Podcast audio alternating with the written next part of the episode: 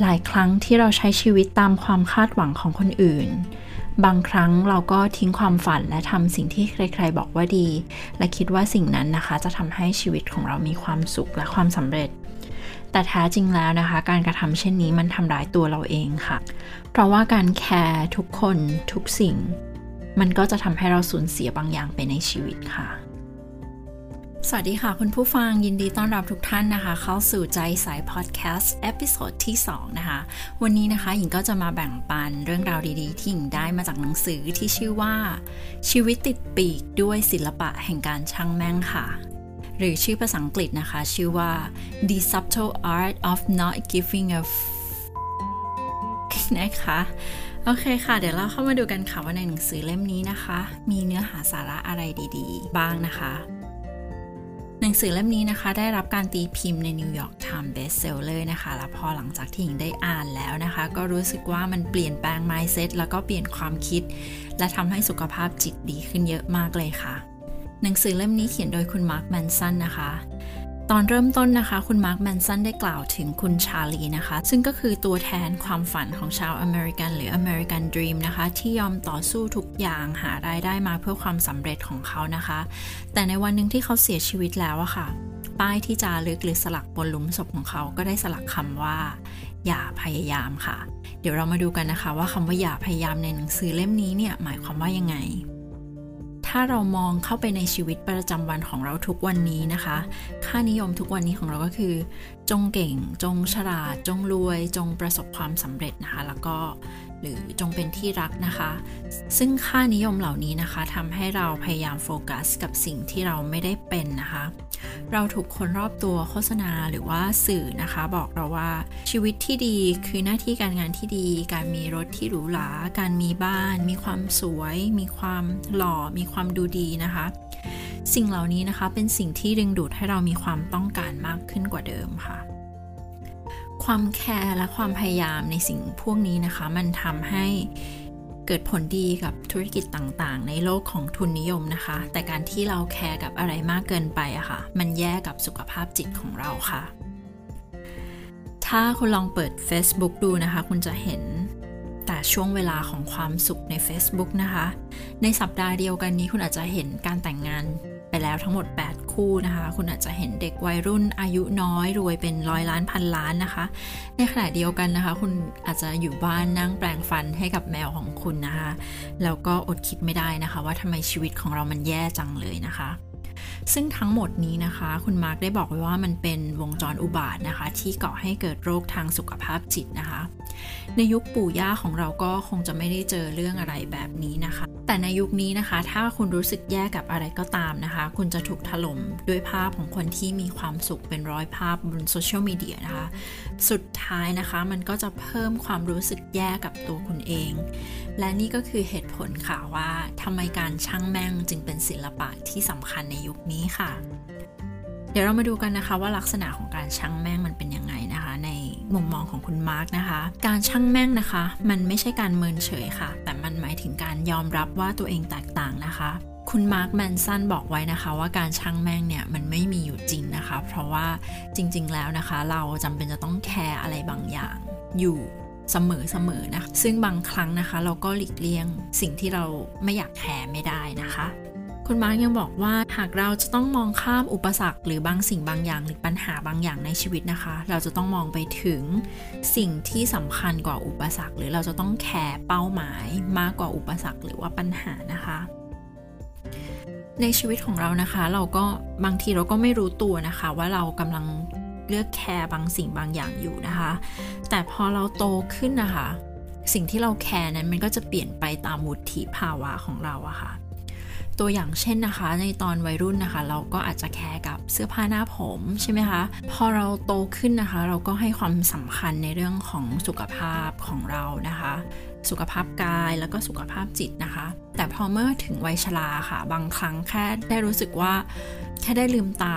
ตื่นขึ้นมาอีกวันหนึ่งก็มีความสุขแล้วนะคะ สุดท้ายนะคะ คุณมาร์คแมนสันก็ได้กล่าวไว้ว่าชีวิตมันก็คือชีวิตนะคะ จริงๆแล้วนะคะ เราต้องยอมรับมันค่ะ และเมื่อเดินทางมาถึงจุดจุดหนึ่งนะคะ เราจะเหลือพลังงาน ที่เราจะแคร์สิ่งต่างๆ น้อยลงนะคะ และเราจะเก็บพลังงานของเราไว้นะคะสำหรับสิ่งที่มันสำคัญกว่านั้นนะคะ อย่างเช่น คนในครอบครัวเพื่อนรักหรือว่าชีวิตของเรานะคะ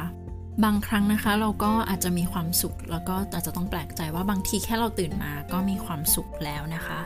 สิ่งเหล่านี้นะคะมันก็เรียกว่าความเรียบง่าย แล้วก็คือความหมายของคำว่า อย่าพยายามค่ะ ในหนังสือเล่มนี้นะคะ คุณมาร์คมันซันได้ให้ข้อคิดหลาย ๆ อย่างนะคะ อย่างแรกเลยนะคะ เขาได้บอกไว้ว่าความสุขจริง ๆ แล้วนะคะ เกิดจากการแก้ปัญหาค่ะ ปัญหานะคะมันเกิดขึ้นได้ตลอดเวลา มันไม่เคยหายไปค่ะ มันแค่เปลี่ยนจากปัญหาหนึ่งไปเป็นอีกปัญหาหนึ่ง ตัวอย่างเช่นนะคะ ถ้าคุณผู้ฟังมีความเครียดอยู่ใช่ไหมคะนี่ก็เป็นปัญหาที่หนึ่ง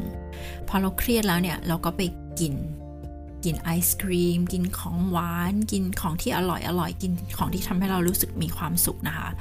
ซึ่งพอเรากินของพวกนั้นไปมันก็กลายเป็นอีกปัญหาหนึ่งค่ะ มันก็จะเป็นความอ้วนหรือว่าน้ำหนักตัวที่เพิ่มขึ้นนะคะ คือไม่ว่าจะเกิดปัญหาอะไรขึ้น มันก็จะจะมีปัญหาเกิดขึ้นเสมอค่ะ มันมันแค่เปลี่ยนเปลี่ยนไปเป็นอีกปัญหาย่อยๆออกไปนะคะ สุดท้ายแล้วนะคะ เราก็ต้องยอมรับปัญหาเหล่านั้นค่ะ บางครั้งนะคะเราก็ต้องเลิกคิดว่าตัวเองนะคะ เป็นผู้รับเคราะห์นะคะ อย่างเช่นถ้ามีคนด่าหรือดุด่าว่าเรานะคะ เราก็จะมักมองว่าเขาผิด และตัวเราเองอะคะ่ะเป็นผู้รับเคราะห์นะคะ แต่ถ้าเราแก้ปัญหาด้วยการไม่สนใจคำด่าหรือว่าออกจาก relationship นั้นนะคะ มันก็อาจจะก่อให้เกิดความสุขมากกว่าที่มานั่งคิดว่าตัวเองเป็นผู้รับเคราะห์หรือว่าแบบมันเป็นความสวยของเราอะไรอย่างเงี้ยค่ะ นอกจากนี้นะคะ คุณมาร์ก็ยังได้บอกไว้ว่าจริง ๆ แล้วความสุขอะก็เป็นตัวก่อปัญหาปัญหาหนึ่งเหมือนกัน เพราะว่าความสุขมันก็เป็นเหมือนยาเสพติดนะคะ ถ้าเราเสพติดกับความสุขมากเกินไปนะคะสุดท้ายมันก็ทำให้เราไม่มีความสุขนะคะ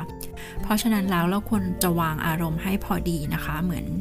ถ้าในคำสอนของพระพุทธศาสนาค่ะก็คือการแบบ การนิ่งเฉยนะคะ ไม่ว่าจะสุขหรือจะทุกข์นะนะคะ มันก็จะทำให้เรามีอารมณ์ที่พอดี แล้วก็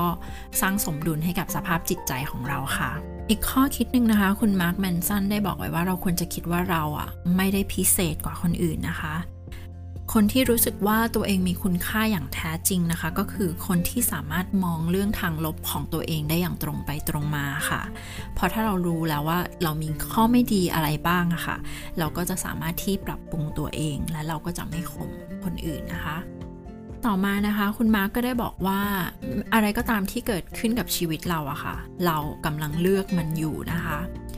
เราไม่สามารถควบคุมทุกอย่างที่เกิดขึ้นกับเราได้ค่ะ แต่เราเลือกที่ จะใช้วิธีการใดตอบสนองกับมันค่ะ อย่างเช่นถ้าใครทำไม่ดีกับเราอะค่ะ เราเราไปบังคับเขาหรือไปเลือกว่าจะให้เขาทำอะไรกับเรา มันไม่ได้ใช่ไหมคะ แต่เราเลือกที่จะตอบสนองได้ว่า เราจะช่างแม่งหรือเราจะโต้ตอบกลับอย่างไรอะไรอย่างเงี้ยค่ะ สุดท้ายแล้วนะคะ จริง ๆ แล้วการช่างแม่งมันก็อาจจะเป็นทางออกที่ดีที่สุดสำหรับการตอบสนองนะคะ ไม่ว่าเราจะตั้งใจหรือไม่ได้ตั้งใจอะไรก็ตามนะคะ สิ่งที่เราพบเจอในชีวิตนะคะมันก็ล้วนมาจากการกระทำของเราเองนะคะ เพราะฉะนั้นการกระทำของเรานะคะ เป็นตัวกำหนดคุณภาพชีวิตของเราค่ะ คุณมาร์คแมนสันก็ยังบอกอีกนะคะว่า ให้เรายอมรับว่าทุกคนก็คิดผิดเป็นนะคะ อย่าแน่ใจว่าตัวเองถูกนะคะ เราไม่จำเป็นจะต้องหาคำตอบว่าเราทำถูกหรือทำผิด ใครทำถูกหรือใครทำผิดนะคะ แต่เราควรจะเรียนรู้จากสถานการณ์ต่างๆ เพื่อจะทำให้เกิดข้อผิดพลาดในชีวิตของเราน้อยลงนะคะ อีกทั้งนะคะ คุณมาร์กก็บอกไว้ว่าความเชื่อของเราอะค่ะ เป็นเหตุผลของการกระทำของเรานะคะ และเราก็ไม่ควรจะเชื่อมั่นในความเชื่อของเรามากเกินไปนะคะ คุณมาร์กได้หยิบยกคำสอนทางพระพุทธศาสนานะคะ ในเรื่องของอัตตานะคะ แล้วก็บอกว่าเราจงฆ่าตัวตนของเรานะคะกก็คือเราไม่ควรยึดติดนะคะ แล้วก็ควรจะปล่อยวางจากทุกอย่างนะคะ นั่นก็คือศิลปะแห่งการช่างแม่งนั่นเองค่ะ คืออ่านมาจนจบนะคะ ก็สุดท้ายก็ค้นพบว่าจริงๆ หลักสัจธรรมนะคะ ก็คือการปล่อยวางนั่นแหละค่ะ คุณมาร์คแมนสันก็ได้พูดถึงความล้มเหลวนะคะ ความล้มเหลวนะคะ จริงๆแล้วมันก็คือการก้าวไปข้างหน้าค่ะ เราจะประสบความสำเร็จได้อย่างแท้จริงนะคะ ก็ต่อเมื่อเราพร้อมที่จะล้มเหลวเท่านั้นค่ะถถ้าเราไม่กล้าที่จะล้มเหลวนะคะ แสดงว่าเราก็ไม่กล้าที่จะประสบความสำเร็จเหมือนกันค่ะ วิธีกำจัดความกลัวที่จะเจ็บปวดนะคะ ก็คือการลงมือทำค่ะแล้วคุณก็จะได้ผลลัพธ์อย่างที่ คุณอาจจะไม่คาดคิดเลยนะคะ อย่างตัวอย่างหญิงเองนะคะหญิงก็เคยกลัวนะคะ ที่จะกลับไปเรียนหนังสือตอนอายุ 37 นะคะ แต่พอได้กลับเข้าไปเรียนหนังสือแล้วเนี่ยตอนแรกก็กลัวนะคะไม่กล้าไม่กล้าไม่กล้าสมัครเรียนคลาสแรกนี่ก็กลัวมากว่าแบบ จะพูดได้ไหมจะเข้ากับเพื่อนได้หรือเปล่า เราอายุ 37 แล้วในห้องมีแต่เด็กอายุ 20 18อะไรอย่างเงี้ยค่ะ เราจะเราจะออกมาในสภาพไหนนะคะ ท้ายสุดท้ายนะคะก็รู้สึกดีมากรู้สึก มันทำให้ตัวเองรู้สึกดี รู้สึกภาคภูมิใจในตัวเอง แล้วก็รู้สึกว่าเรามีคุณค่าเรายังสามารถที่จะทำอะไรได้นะคะ คือสุดท้ายแล้วนะคะ วิธีการกำจัดความกลัวนะคะ ก็คือการลงมือทำค่ะเราก็จะได้คำตอบของเราเองนะคะว่าว่าผลลัพธ์มันจะเป็นยังไงนะคะ อยากกลัวที่จะเจ็บปวดค่ะ เพราะว่าความเจ็บปวดมันก็เป็นแค่ส่วนหนึ่งของกระบวนการ ของความสำเร็จเท่านั้นเองค่ะ ในตอนท้ายนะคะ คุณมาร์กก็ได้บอกไว้ว่านะคะ การปฏิเสธนั้นนะคะ จะทำให้ชีวิตของเราดีขึ้นค่ะ อย่างเช่น การปฏิเสธค่านิยมที่ไม่ดีหรือค่านิยมที่ทำให้สุขภาพจิตของคุณแย่ลงนะคะ อย่างเช่น คุณมาร์กได้ยกตัวอย่าง เช่น ค่านิยมที่ว่าคนเราจะต้องแต่งงานหรือว่าค่านิยมความสำเร็จทางวัตถุ ถ้าเราไปยึดว่าแบบความสำเร็จของเราคือ เราจะต้องมีบ้านมีรถ มีเงิน มีทุกอย่างอะไรอย่างเงี้ยค่ะ บางครั้งนะคะมันก็ถ้ามันทำให้เราไม่มีความสุขนะคะ ก็จงปฏิเสธมันซะ แต่ถ้ามันทำให้คุณมีความสุขอะค่ะ ก็ก็เก็บค่านิยมนั้นไว้ แล้วก็เอาไว้เป็นแรงผลักดันนะคะ